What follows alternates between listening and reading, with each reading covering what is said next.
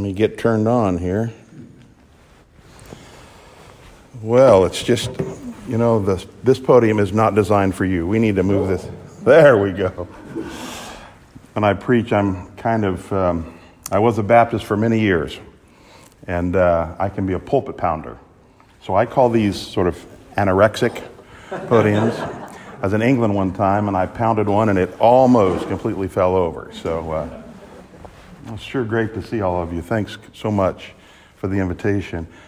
I, um, I was thinking, I imagine there are few things uh, in this world that are more exciting to emerge than a new church. So this is wonderful to see. Uh, appreciate your pastor Levi. Uh, a few days ago, I said, Well, if I'm going to preach at this fledgling church, I better learn a little more about it. So I went online and I saw his uh, video sort of vision, raison d'etre, as it were, of the congregation. And I must say, it was, I believe, uh, the best succinct church philosophy that I've ever heard. It was outstanding. I wish I'd have said it myself. It was so good. So I'm really glad to be here. And so glad to see my dear friend Ardell and Lois uh, through some of the health challenges. So glad they're here. And glad to see all of you. Uh, I'd like to uh, have us turn in our Bibles. I hear this is a church where people are allowed to bring their Bibles. Is that correct? And you actually believe the Bible? Good. I, I'm, I'm glad that uh, that rumor uh, can be confirmed. Uh, I'd like us to turn in our Bibles to 1 Timothy chapter 3. Now, you probably are aware that the, uh, my title today is The Greatness of the Church the greatness of the church. I need to warn you, I've never been accused of preaching too long, um, but it could be so succinct that if you don't listen closely, it'll be over and you'll say, wait a minute, what did he say? So you might want to listen carefully. Uh, so, uh, 1 Timothy chapter 3, you might think that that title, uh, The Greatness of the Church, is strange for a Protestant minister. Uh, you might think it more suitable for uh, a Roman Catholic sermon. And yes, believe it or not, there are occasionally Roman Catholic sermons. Uh, their view, of course, is that the church is the mediator of Christ's mediation. I was talking to a, a well known uh, Roman Catholic theologian one time, and he says, Andrew, the best way to understand our view of the sacraments is that basically the church itself is one big sacrament. Well, that's the Roman Catholic view. That's not the biblical view. Um, but here, having said that, you might think, well, Protestants don't believe that. And uh, to say that the church is great is something that perhaps we shouldn't be saying, but I'd like to challenge that idea today. Uh, the reformers were all high churchmen, they had a very high view of the church. Now, it's true that 20th century uh, evangelicals often have not had a high view of the church, but that's not true of the Reformation tradition. Luther, and especially Calvin, and Knox and the Reformed had a very high view of the church. Uh, so it's important for us to understand that not them, but the Bible itself articulates a very high view of the church. So, in the time remaining today, uh, I'm going to articulate uh, three, maybe four reasons that the church is great. And I think this is probably suitable for a new congregation to understand the, not just the importance, but also the uh, greatness of the church. So we're in 1 Timothy chapter 3. I'm going to read uh, this chapter. It's not very long, 16 verses. I'm really only going to concentrate on one of them today, but it's important in reading the Word of God to get into the atmosphere of the Scriptures uh, ideally, we would read the whole book, but don't really have time for that. So let's start in verse 1. and read through verse uh, 16, the whole chapter. It is a worthy statement if any man aspires to the office of an overseer. It is a fine work he desires to do. An overseer then must be above reproach. Oh, by the way, overseer, bishop, presbyter in the Bible, it's all the same thing. Okay, Bible doesn't teach Episcopal church government, certainly not Roman Catholic church government. They're deacons and they're what we call elders, pastors, presbyters, overseers. That's all the same thing. An overseer then must be above reproach, the husband of one wife, temperate, prudent, respectable, hospitable, able to teach, not addicted to wine or pugnacious, but gentle, peaceable, free from the love of money. He must be one who manages his own household well, keeping his children under control with all dignity. But if a man does not know how to manage his own household, how will he take care of the church of God? And not a new convert, so that he will not become conceited and fall into the condemnation incurred by the devil. And he must have a good reputation with those outside the church so that he will not fall into reproach and the snare of the devil. Deacons, likewise, must be men of dignity, not double tongued or addicted to much wine or fond of sordid gain, but holding the mystery of the faith with a clear conscience. These men must also first be tested, then let them serve as deacons if they are beyond reproach. Women must likewise be dignified, not malicious gossips, but temperate, faithful in all things. Deacons must be husbands of only one wife, and good managers of their children and their own households. For those who have served well as deacons, obtain for themselves a high standing and great confidence in the faith that is in Christ Jesus. I am writing these things to you, hoping to come to you before long. But in case I am delayed, I write so that you will know how one ought to conduct himself in the household of God, which is the church of the living God, the pillar and support of the truth. By common confession, great is the mystery of godliness. He who, or God who, was man- revealed in the flesh, was vindicated in the spirit, seen by angels proclaimed among the nations, believed on in the world, taken up into glory. Now, let's talk about, beginning here, some of these ways that the church is great. I would say, first of all, on the basis of verse uh, 15, that the church is great in that it is the guardian of orthodoxy. The guardian of orthodoxy. The church, the text says there, is the pillar and support of truth. So we see here, and one reason I wanted to read from verse 1, the transition from specific guidelines for criteria for selecting officers to a more generalized, universal truth. Basically, Paul's saying, I'm letting you know why this is important. Why are these criteria important? Well, they're important because of a general truth, and that is the church is the ground and the support, pillar and support of the truth. Now, uh, he's really, notice he says there, the living God. It seems there's very solemn language. He's really impressing on Timothy the solemnity of this topic, the solemnity of the church. When he speaks about the house or the household of God, he's clearly connecting with Old Covenant Israel, uh, the tabernacle, and the temple dwelling, he's really hinting then that in many ways his presence in the church is analogous to his presence with Old Covenant Israel in the temple and tabernacle.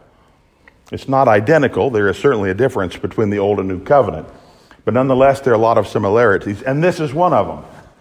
The people of God of the New Covenant are the dwelling place of God, as were the people of God in the Old Covenant. Uh, now, before we go on, it would be helpful to understand what the church is. I believe most of you here are knowledgeable. You know that in the New Testament, church is almost always a translation of what's the Greek word? Ecclesia. Uh, now, church doesn't quite the term church in English doesn't quite mean that. It comes from like several languages. The prominent one we would know is Kirk. uh, which just really means the Lord's house. But that's really true only metaphorically. Uh, it's true the church is not a building. The church is not physically a building. You can't have an ecclesia uh, without a physical building, and that's often the case. Certainly with our brother, brothers and sisters in North Korea and China and in other places. The ecclesia actually means the, the assembly. It goes back to the old, sort of an old Greek and, and Roman idea, a group of citizens that would meet and they would establish policies or decide what was going to go on in their city. It's the assembly, the local assembly. Uh, Tyndale translated it congregation, not church. And if you've read Tyndale's New Testament, a first translator of the uh, New Testament into English, that's what he calls it the congregation. I think maybe in some cases the assembly. Now, I would say here that the whole COVID drama has exposed some very fuzzy thinking about this. Uh, my wife and I, uh, well, this was, I think, in March or April of last year, about a year ago, there was a minister was writing in a, in a local paper, and he says, I just want everyone to know that these lockdowns seem tough, but actually they're a blessing in disguise. And that got my attention. He says, because they have forced the church away from the Sunday meetings and into the world. And now the church can be the church. And you know what I thought? I said, that guy's nuts. he doesn't know what he's talking about. Uh, what he was really saying, if I were to translate it accurately, is it's good to abolish the church because the church is the assembly. So I want to make it very pointed and very concrete. Would you like to know what the church is? This is the church. this is the church. This is great, but it's not the church. I'm glad we have it. This is the church. And the extent to which we surrender to Jesus Christ as our Savior and Lord is the extent to which the living God is in our midst. Hear it now. In a way that He is not in our midst at other times. Now, somebody says, well, Andrew, can't, aren't we supposed to be filled with the Holy Spirit? Isn't God present in our lives individually? Oh, yes, He is. I could never deny that. Nonetheless, God is present among His people in a unique way in the church, in a way that He is not present at other times. That's one of the main reasons, by the way, it's important to be at church, at church, at the assembly. The church then is the assembly. There is therefore no virtual church. I'd also like to suggest, and this is a minor problem and has been for a long time in the Reformation tradition. In the strictest sense, there's also no such thing as the invisible church. Now, it is true that there's an invisible dimension to the church. And what does that mean? That means God sees who true believers are and who the hypocrites are. So there's no question that there is an invisible dimension to this body that we cannot see. Uh, but if you read the Bible, you'll find out there's not really any invisible ecclesia in the Bible. Paul wrote to churches like this. It's all very, uh, one theologian said, pinchable. It's all very tactile. It's all where you can touch. And by the way, you can't get that at Zoom church, which is not really church.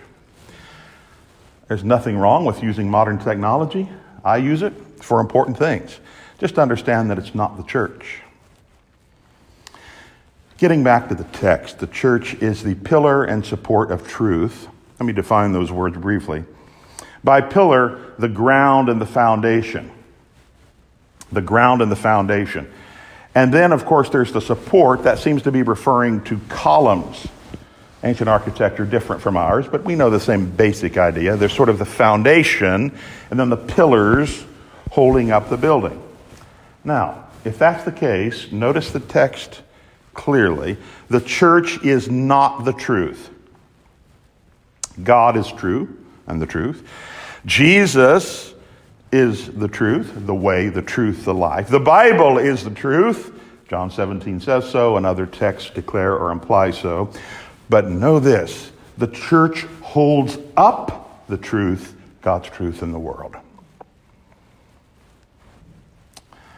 I would like to say that the church then is the institutional fortification of divine truth in the world. The institutional fortification of divine truth in the world. And the fact that when I say that, a lot of evangelicals would say, oh, that's just so Roman Catholic, shows they really don't understand, in my view, the Word of God. Just because that has been perverted by Roman Catholics and Anglo Catholics and a few others, many Eastern Orthodox, doesn't mean that the underlying truth is not what it is. The church is the pillar and the support of the truth. It is, I said, the guardian of orthodoxy. Orthodoxy simply means correct belief or right belief. It is the responsibility of the church, including this church, to be a guardian of orthodoxy. That's not the responsibility of other divinely established institutions like the family, which is the basic creational institution. But it's not the responsibility of the family to be the formal guardian of Christian orthodoxy. Certainly not the responsibility of the state, God forbid, but rather the church. The truth is held in sacred trust by the church. This is also why ecclesial apostasy is such a betrayal. If families go away from the faith, or individuals, and tragically that happens a great deal, they tend not to have a huge negative impact on society. Even if the state apostatizes, as ours does. That can have a bigger impact, but not like when the church apostatizes. Because when this institution, that should be the institutional fortification of divine truth in the world, when that apostatizes, oh my, there is the possibility for massive defection. And of course, we've seen that historically, and tragically, we're seeing it again today. Because the church is the guardian of orthodoxy, the church must be committed to the centrality of the word. Therefore, the Bible must be central in the assembly. The Bible must be central in the assembly. That's what it means, by the way, to be a very good Protestant, one thing. The Puritans understood it. Others that were not Puritans, that were Reformed, understood it. Calvin understood it. Luther understood it. Uh, many of the earlier Baptists understood it. Oh, yes, they understood that what I'm doing now, standing up, preaching the Word of God, that is the center, central aspect of the assembly, of the ecclesia, of the worship. Not programs, not the seven step addiction recovery program, uh, not musical entertainment, uh, not very aesthetically pleasing liturgy. Now, I do appreciate and have good friends that are committed to high liturgy and uh, they are soundly within the faith and they love the Lord. But I must say, while all churches are liturgical to some degree, even today, as simple as it is, there is a liturgy. The obsession with making, with having a beautiful liturgy, and in which the Word of God is sort of pushed off to the side, and the high crowning point of the service is communion, yeah, that's not quite, I believe, what the Bible teaches. The center of the church meeting is the spirit empowered preaching and teaching of the Word of God. Amen. And if we lose that, we've lost a great deal. Uh, that, by the way, and prayer are the pastor's job description. Read the book of Acts and the chapter, chapter 6, I believe, in the selection of uh, the first servants, probably what we call deacons. That's his job description. It's not to quote, cast a beautiful vision or evaluate staff or be sort of like the scaled down ecclesial CEO. This man's job is prayer and the ministry of the word. And I've talked to people, and their attitude toward that is well, if our minister did only that, if we really stressed that, then the church probably would die. And my response is then let it die. Because if something else must substitute for the preaching and teaching of the Word of God, and that is successful, that is worse than no church at all. Better not to have a church than have a church that's not centered in the Word of God. I mentioned music. I'd like to say also that music itself is, or at least should be, a ministry of the Word. Uh, great church music uh, preaches great theology. Uh, I was uh, with a friend yesterday, a man that Dr. Kennedy has known for a number of years, Eric Anderson and his church up in Crosby. And at our conference, he began by singing six or seven wonderful, old, meaty hymns of the faith. And, and it occurred to me that if I went into one of not liberal churches, but conservative, but sort of modernized churches that live every Sunday morning on what I call the laser light show,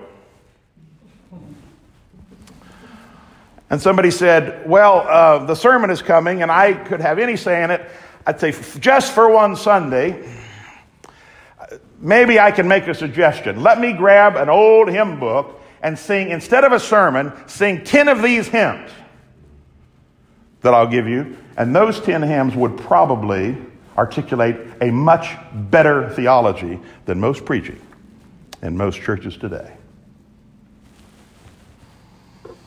I would say that the K Love playlist is not suitable for public worship, and that substandard music leads to a substandard ministry. And it's not the job of the elders of the congregation to outsource the music to the experts. Thank God we have experts. We have one here today, probably more than one. Thank God for them and the great blessing they are. It's not the responsibility of the elders to say, well, they have a degree in music and I only have a degree in theology. But we're just going to kind of let them do their own thing. And they know what the vibes are. They know the Love music being listened to by the congregation during the week. I'm going to let them decide. Nope. Elders, it's your responsibility to determine the music in the congregation. And if you go over that set for the week and say, no, that's pretty bad, we're not going to do that one. Now, that's just what you need to do. The church, I would say, is commissioned to defend the faith.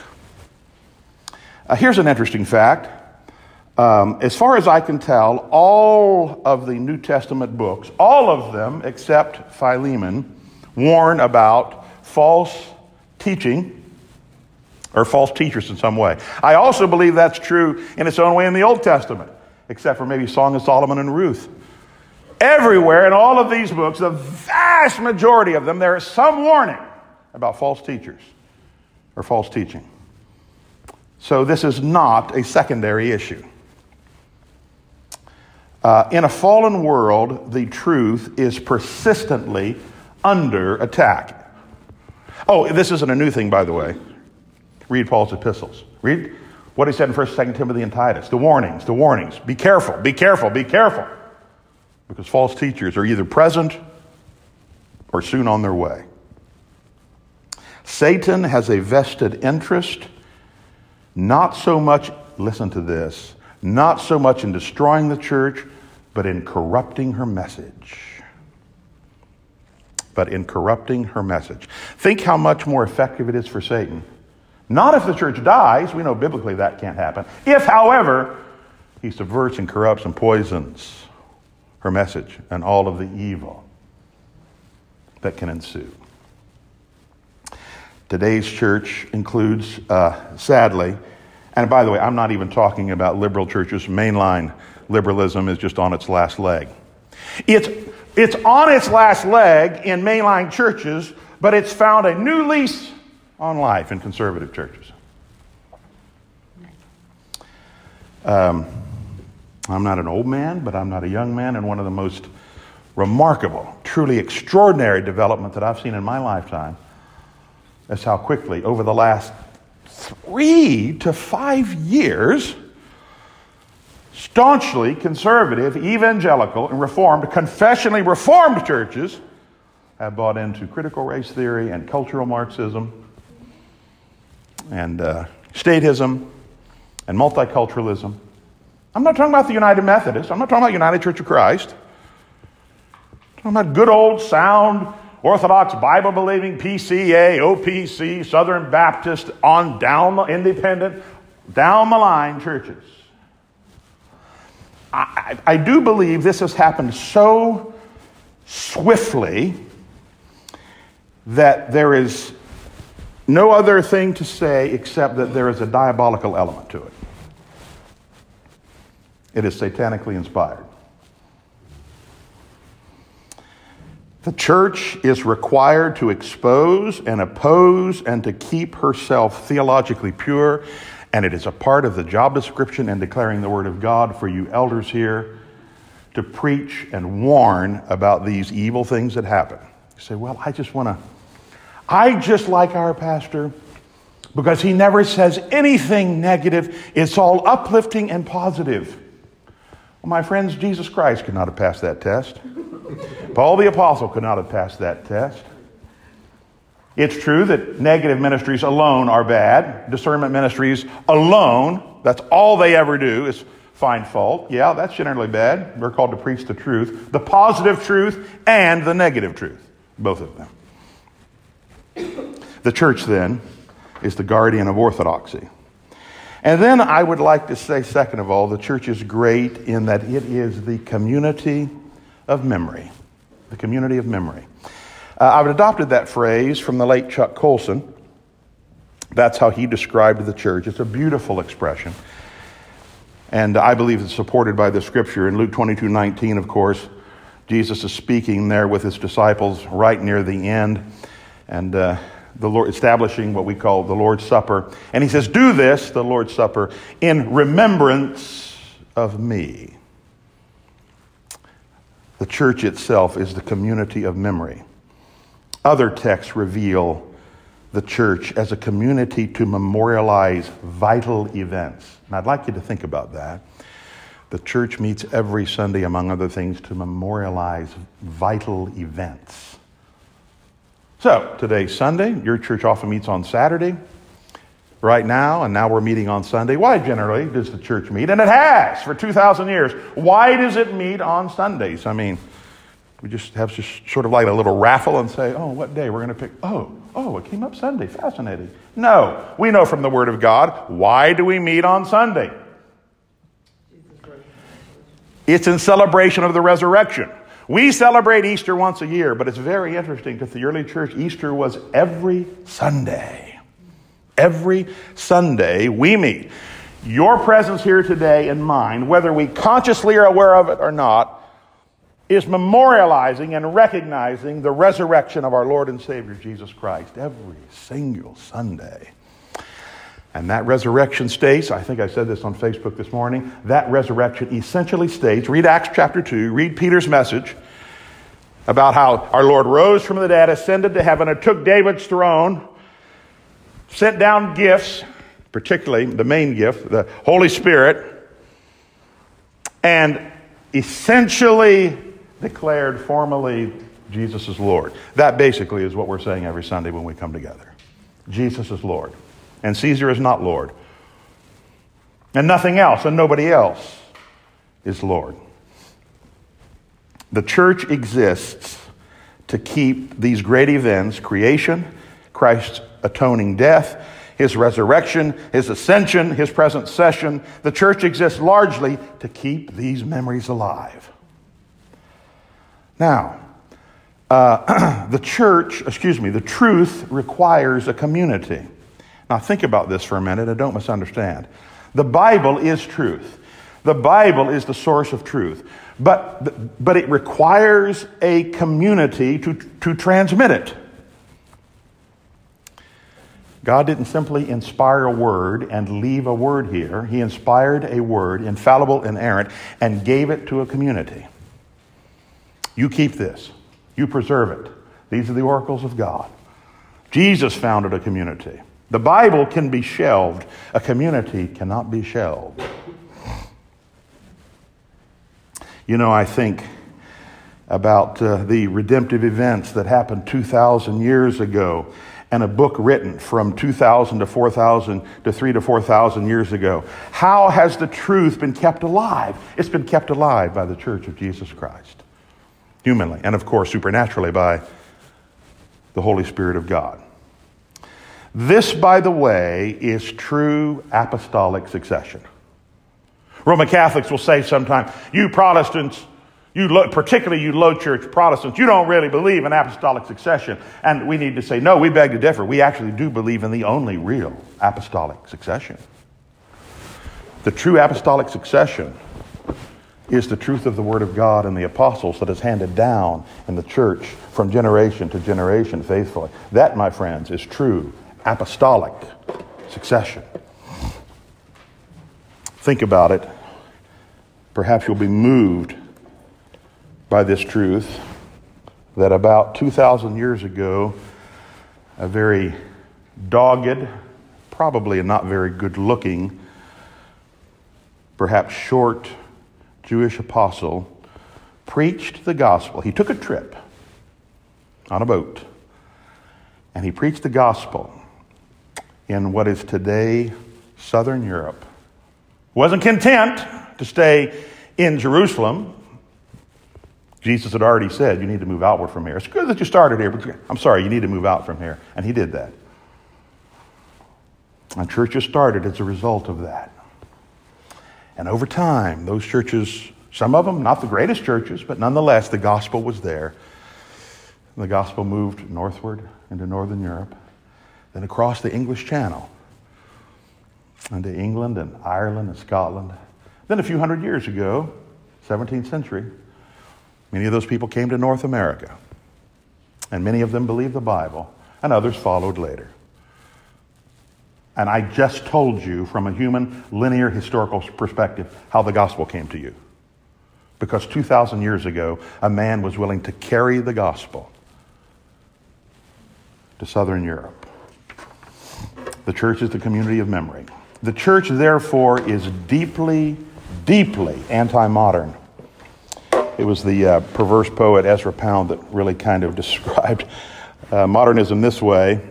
This is a succinct definition make it new. Somebody asked Ezra Pound, well, how do you describe modernism? Make it new. That's the imperative. Uh, make it new. It's a worldview. Uh, whatever comes later is better. I mean, just as my iPhone 11 is better than iPhone 8, so the sexual ethics of today are obviously far superior to those 100 or 200 years ago. The church is about preserving the best of the past. Not that everything in the past should be preserved or that everything new is wrong, but the church is inherently mo- anti modern. Why? It's the community of memory. It's keeping alive very old truths in our world that is obsessed with novelty. Ideological novelty, theological novelty, novelty, sociological, philosophical novelty. Oh, the hatred for old things, including the hatred for the gospel. I imagine uh, if the apostles could travel here today and for some reason not really knowing what had been going on on earth, they would be amazed. And if somehow we could welcome their, them here and sit in the back, they would be startled by these metal boxes in which they traveled to be here today with huge, strange looking wheels. And they would come in and see all of this, and they would say, What is this? They would see artificial illumination. What is there a candle here? What is this? How is this possible? And if all the amplification, what, and perhaps they would be a little frightened. And they'd look around in our colorful clothes and say, My, my, how strange it is. And then, and then, they would look up and they would see this. And they would say, I know what that is. Ours didn't quite look like that. Oh, how ours wasn't that beautiful.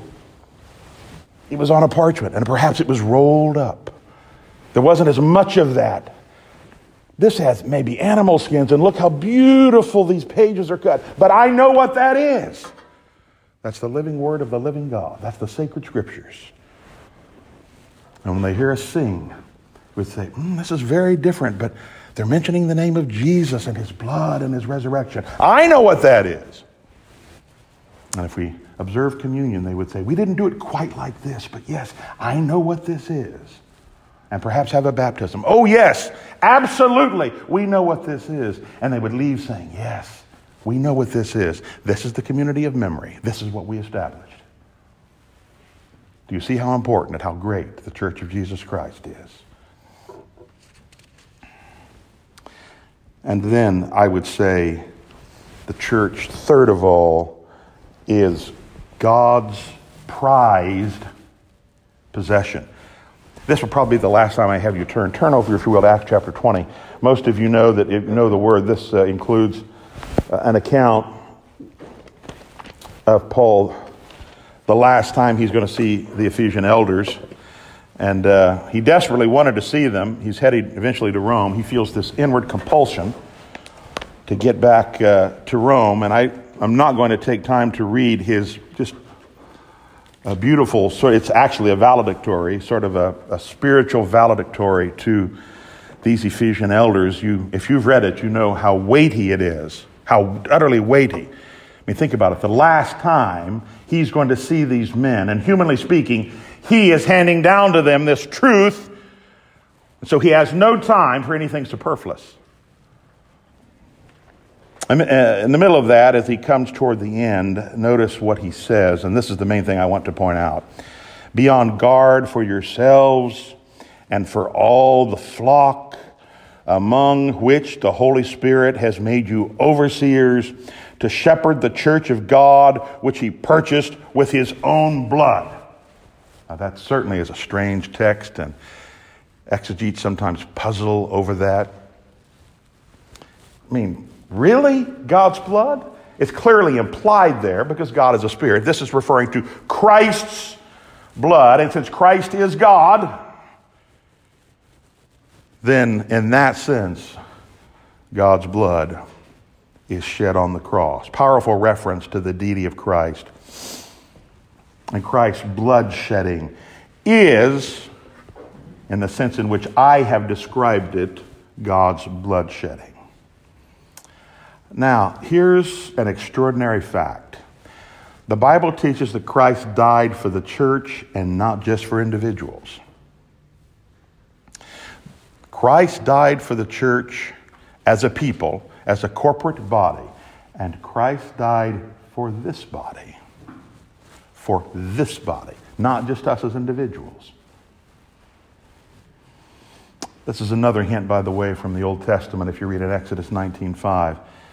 The Jews were called his prized possession that he redeemed, that God, Jehovah redeemed, bought church, the church is the new or the true Israel. It's the inheritor of the Old Testament promises. We are the true Israel.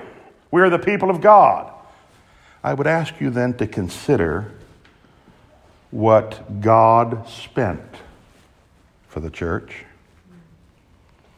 Now, most of us wouldn't pay $40,000 for a 1994 Volkswagen with 400,000 miles on it.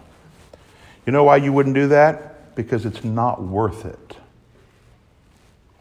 Apparently, the church was worth a lot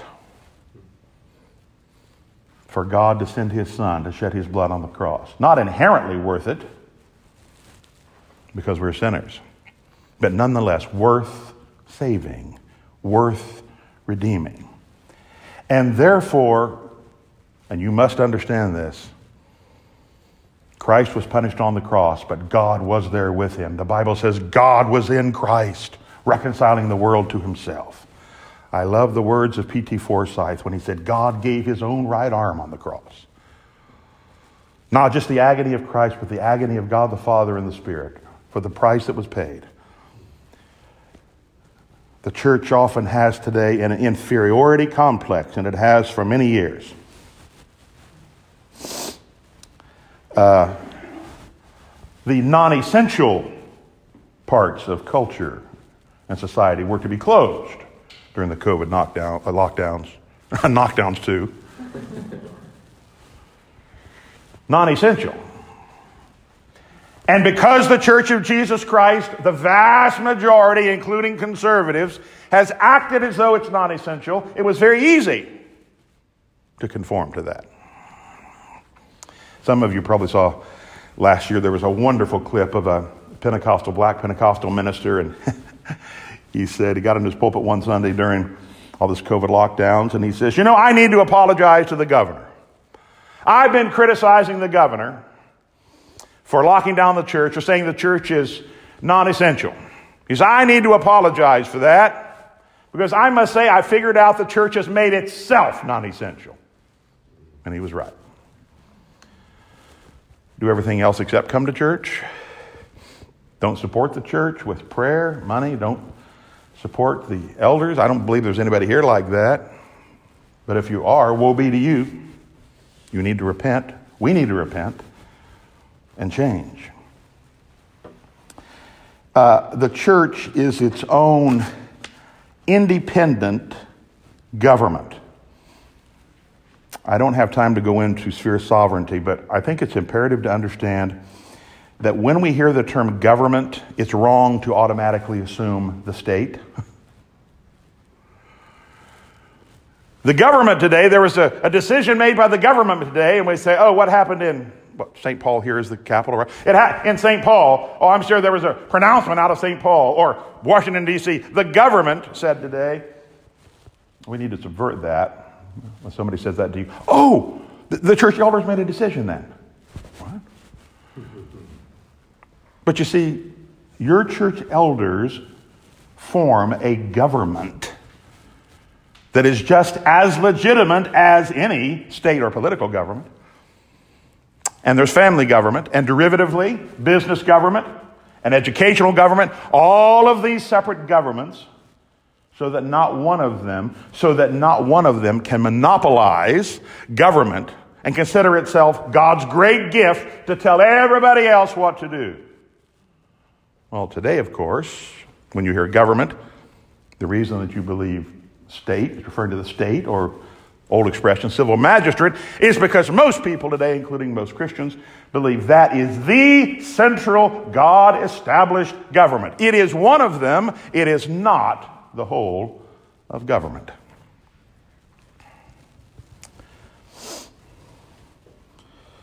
Elders, your job is to take a vocal public stand on vital issues not only in the church but outside the church.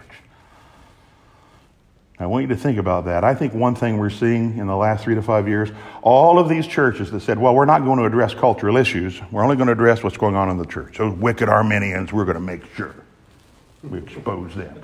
And those charismatics, they're bad. We're going to take care of that. We're going to be strict. What about abortion? Well, that's, that's, that's something. We're not, that's, that's beyond our sphere. What about homosexual marriage? Well, that's kind of not really called to do that. And do you know what has happened? Now, as our culture has become radically apostatized and, if anything, more aggressive than ever, these have infiltrated and attacked the church. And now many of these churches are having to scramble. Wait, wait, wait a minute. That's, no, I, I shouldn't have to address that. We want to, we want to condemn all the Arminians. Our job is to stand on vital cultural issues. And then finally, I just had to end with this. I, I am an optimist, so I must end by saying the church also is great because it is the Lord's agency of earthly victory. We know Jesus' statement in Matthew 16, 18 that he'll build his church. The gates of Hades won't prevail against it. The commentator Leon Morris said that's a puzzling metaphor. It certainly is puzzling, isn't it? In the ancient world, uh, gates were more significant than they are today, both, both functionally and symbolically. They controlled the ingress and egress of cities. Couldn't get a helicopter and drop something in. They were heavily guarded, therefore. They were often adorned with very precious metals and jewels, symbols of great power and might and dignity. Well, Hades, hell often it's uh, translated in the Bible, is the place of the dead, the place of the grave, uh, and its occupants. Uh, this is Satan's fixed and final great stronghold. The soul that sins, it shall die, the Bible says. The wages of sin is death. Read in 1 Corinthians 15 that the last enemy that will be destroyed is death. Isn't that interesting? Not Satan, but the last enemy. I want to tell you something. I, some of us have had those close to us pass away and die believers, some unbelievers too, perhaps. Death is a terrible thing. I'll some time here Christians say, oh, so and so died a beautiful death. There is no beautiful death. It might be a peaceful death, but it's not a beautiful death. Death is a visual testimony to evil in the world and the power of sin in the world. Jesus Christ came to destroy it, and he will destroy it totally, definitively, one day at the final resurrection. It robs us of those that we love so much. A visible, striking testimony of Satan's kingdom is death. Every graveyard, even next to a church, every graveyard is a visible testimony of Satan's work. You see, then, according to Matthew chapter 16, the Lord is predicting the failure of the great satanic stronghold and his kingdom when the church attacks. Uh, I should say, if the church attacks. The church often doesn't see this assault as a prime calling. It sees its obligation to edify the saints, and that is an obligation. Observe the Lord's table, that also is an obligation. Baptism, yes. Positive preaching, yes. Prepare for eternity, yes. But the church is an agency to advance God's reign against Satan's reign in the earth. That's part of the job description evangelizing sinners and exposing error and false ideologies and praying for great victories over addictions and healing the sick and confronting evil publicly. That's a part of the responsibility of the church. And if the church attacks, she will not fail. Therefore, the church, the role of the church is not limited to internal, pious, so called spiritual matters. Um, this weekend is the first time that I have ever and I preached a lot. I mean, not everywhere, but quite a lot in my life, ever in Minnesota. It's great to be here. Uh, particularly such a calm time, a Pacific time in your state's history. I was talking to a couple of uh, Minnesotans, and they said, you know, our state generally, and this is true not just of evangelicals, has a history of kind of a just a warm pietism. Um, Swedish influence, perhaps a lot of Lutheran influence historically, and so on. Uh, and that's true not just of Minnesota, true of a lot of places, especially true in Canada, where my son ministers. It's true all over evangelicalism. But I'm afraid that's not the picture that we have in the Bible. And the, the, the church has become dangerously imbalanced on that point. Now, I want you to think about something for a minute. Uh, many people don't. We, we, we read specific biblical texts, and we must. But sometimes we need to step back and look at the kind of the flow of the Bible. Now, I want you to think about something. Have you ever noticed that most of the Bible is not about a personal, internalized, what we would call spiritual relationship to God? Have you ever thought about that? Now, some of it is, particularly in the book of Psalms. I mean, think about it. We start in Genesis. God creates Adam and Eve. He tells them their responsibility is just stay close to me and think wonderful thoughts about me. No, that's not quite what he says. I want, I have a job for you. I have a commission for you. Take responsibility in the earth under my authority and in communion with me, of course. And then, of course, there's the fall. And then we read in chapters four and five about humans doing all sorts of, sorts of cultural things, moving outward. And there was nothing wrong with that, though some of what they produced became wrong because of their sin. Then, of course, there's God's judgment in the flood. Then there's the Tower of Babel. And then God essentially calls Abraham a nation and if you read then from Genesis chapter 12 all the way to the end of Malachi, most of that is about God calling his people to advance in history, advance in what we call the promised land in Canaan, and to be faithful to him and to take ground. And then Jesus comes on the scene, our Lord and Savior, and he talks to his disciples and he says to them, The reason I have come in is to draw you closer to the Father, yes, and so you can constantly look inside yourselves at the private secret knowledge. That would be Gnostic. So, no, what I just said isn't true. he teaches them, and right away, even before Matthew 28, even during his ministry, he gives them a commission. Go out and spread my kingdom, which basically is just the reign of God. The kingdom is just, there's nothing super complicated about it. It has all sorts of aspects, but it's the reign and rule of God in Christ. Jesus Christ came the first time as the inbreaking, the visible, pinchable, tactile inbreaking of the kingdom of God in the very person of Jesus Christ. That's what Jesus Christ's ministry was about, including his bloodshedding on the cross, his glorious resurrection, his ascension. And then he says to the disciples, Now you've done enough. You need to sit down and contemplate how wonderful it is to be a Christian. Did you read that? no, he says, I have a commission for you. Go the entire world, all the nations, the ethnos, and make disciples. Disciple all the nations. That's what he said. You read Paul's epistles. Again and again, it's pressing outward. You read the book of Revelation. The people of God persecuted because they're pressing outward. So, if you think about it, the Bible is essentially a book about God's plan to extend his reign in the earth. That's what the Bible is about. It's not about privatized, pietized, internalized faith. As one of my friends wrote and said, uh, as a private devotional hobby, the Bible is not about that. It is about true devotion, loving God with all of your heart, soul, strength, might, and mind not to do navel gazing, but to extend his kingdom in the earth. May then the church press forward, may this church press forward in its own way, in its own calling, in its own sphere. I appreciate what A.W. Tozer said God gave Israel the victory as long as she marked boldly in faith, and when she stopped, the victories stopped. We need to abandon our inferiority complex. Let us recognize then that the church is great. It's great because it's the guardian of orthodoxy, the community of memory, God's prized possession, and his agency of earthly victory. I close then by saying this church is very important, more important than you and I know. Let us pray. Father, these are very convicting, solemn, eternal truths.